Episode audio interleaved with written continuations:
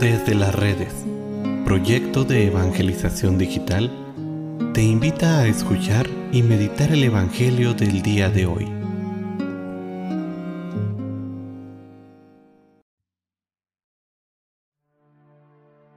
El día de hoy, lunes 19 de septiembre, escuchemos con atención el Santo Evangelio según San Lucas. En aquel tiempo, Jesús dijo a la multitud, Nadie enciende una vela y la tapa con alguna vasija o la esconde debajo de la cama, sino que la pone en un candelero para que los que entren puedan ver la luz.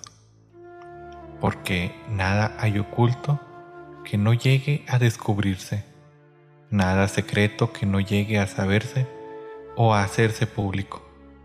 Fíjense pues si están encendiendo bien, porque al que tiene se le dará más, pero al que no tiene se le quitará aún aquello que cree tener. Palabra del Señor. Queridísimos hermanos, una de las acciones más importantes de nuestra vida comercial es la publicidad. Las campañas gastan grandes fortunas para hacer que su producto sea conocido y para que conociéndolo el público se sienta no solo invitado a adquirirlo, sino que también se sienta persuadido a que lo necesita de manera indispensable. Y esto pues algo es algo bastante lógico, pues a través de nuestros sentidos es como conocemos y llegamos a desear lo que se nos ofrece.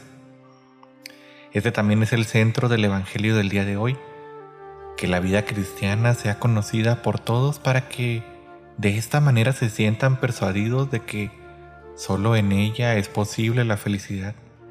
Es por ello que Jesús invita a todos sus seguidores a que esta vida, este sentido de pensar, de hablar, de vivir, sea notorio a todos los que nos rodean.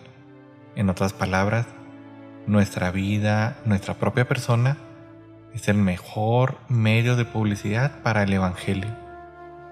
Hermanos, una buena publicidad atraerá a muchos a imitar y a dejar vivir eh, de acuerdo a lo que ven en nosotros. Por el contrario, una mala publicidad, un mal testimonio o un testimonio negativo alejará a aquellos que están buscando un camino hacia la felicidad. Permitamos que en nuestra vida el que se transparente, el que se note sea Cristo y que con ello nos permita a nosotros mismos el buscar con todas nuestras fuerzas el vivir de acuerdo al Evangelio. Recuerda que las palabras convencen, pero el testimonio arrastra.